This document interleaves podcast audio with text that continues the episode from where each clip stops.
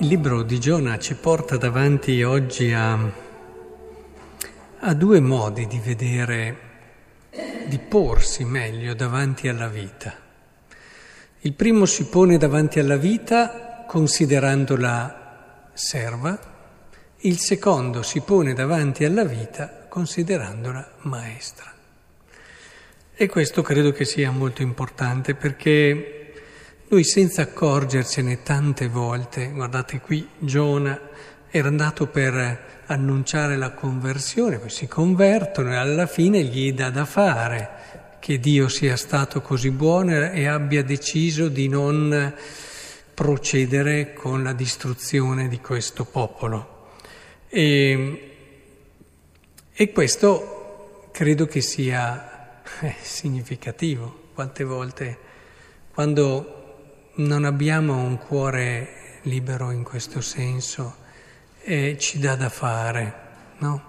Che quasi la vita sia indulgente verso certe persone che nella nostra logica non se lo meriterebbero.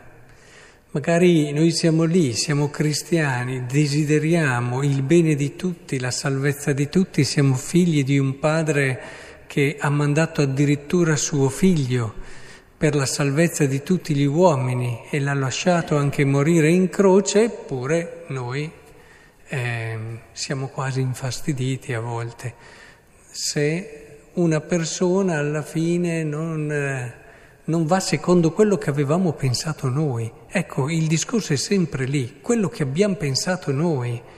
E la vita deve essere, per questo diceva, serva, al servizio di quello che abbiamo pensato noi, altrimenti ci dà da fare, altrimenti ci crea una sorta di malumore, come vediamo anche qui in Giona. Poi dopo nasce questo ricino e, e lui è contento perché è una cosa che va secondo quello che lui Pensava e si aspettava, ma poi il giorno dopo manda un verme a rodere la pianta e questa si secca. E in più un vento d'oriente afoso, il sole colpì la testa di Giovanni, si sentì venire meno, per me è meglio morire. Non già più bene, perché non era quello che voleva lui, non era quello che pensava lui.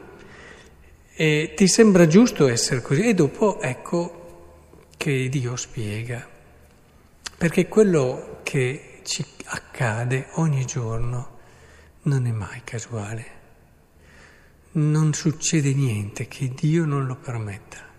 Non dimentichiamolo mai. E a volte ci sono cose che facciamo fatica a volte a capire. Qui Giona stava facendo fatica a capire certe cose, ma c'è sempre nell'uomo di fede la possibilità di comprendere e anche quando non comprende c'è la possibilità di inginocchiarsi, riconoscendo un mistero presente ma più grande di lui, un mistero d'amore presente ma più grande di lui. Ora Dio gli spiega, ti sembra giusto essere così sdegnato per una semplice pianta di ricino? Sì, è giusto, ne sono sdegnato da morire, ma il Signore, tu hai pietà per quella pianta e è molto delicato Dio, perché gli dice tu hai pietà per quella pianta che non gli importa niente di quella pianta, Giona, in realtà. Gli importava di quello che era il vantaggio che ne aveva lui, la gioia che gli aveva dato quella pianta a lui.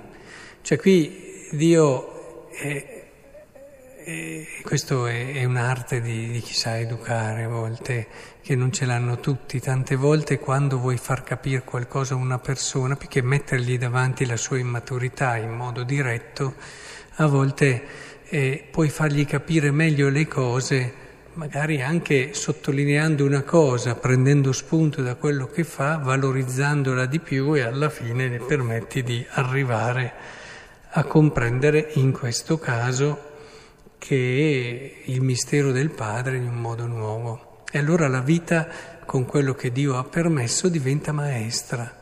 Se tu non ti, non ti chiudi su quello che vuoi tu, non ti chiudi in te stesso sulle tue esigenze, sui tuoi bisogni e ti apri a lasciare che la vita ti modelli, ti plasmi, ti apra, ti insegni ecco che allora dietro alla vita scopri e senti la mano di Dio, che ti educa giorno dopo giorno a cogliere, e a capire misteri eh, che riguardano te, misteri che riguardano il prossimo, misteri che riguardano Lui.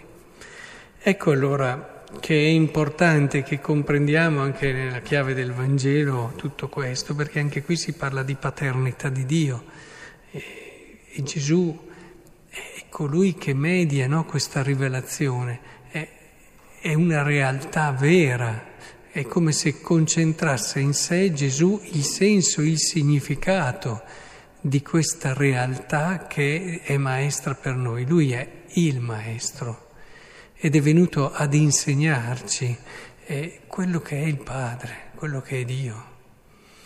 E, ed è questo importante anche davanti a Gesù tante volte senza rendercene conto fino in fondo. Alcune cose ci piacciono, alcune cose non ci piacciono alcune cose le accogliamo, alcune cose in modo raffinato, a volte intelligente e furbo, diciamo ma lui è Dio e, e le mettiamo subito da parte. Ecco, credo che sia importante invece lasciare che il Signore Gesù, unico Maestro, il Vangelo stesso, ci aiuti a comprendere il vero mistero della vita. E e ci aiuterà Gesù proprio a leggerla la vita, a capire tutto ciò che ci accade. Il Vangelo, la preghiera, ci permette, ci dà la chiave per leggere quello che ci è accaduto oggi, quello che ci è accaduto ieri e ci aiuterà anche domani. E ci accorgeremo che c'è un Dio dietro a questi eventi che accadono, un Dio meraviglioso, un Dio che ci vuole guidare a sé, che ci vuole guidare alla felicità che lui vive da sempre nella Trinità.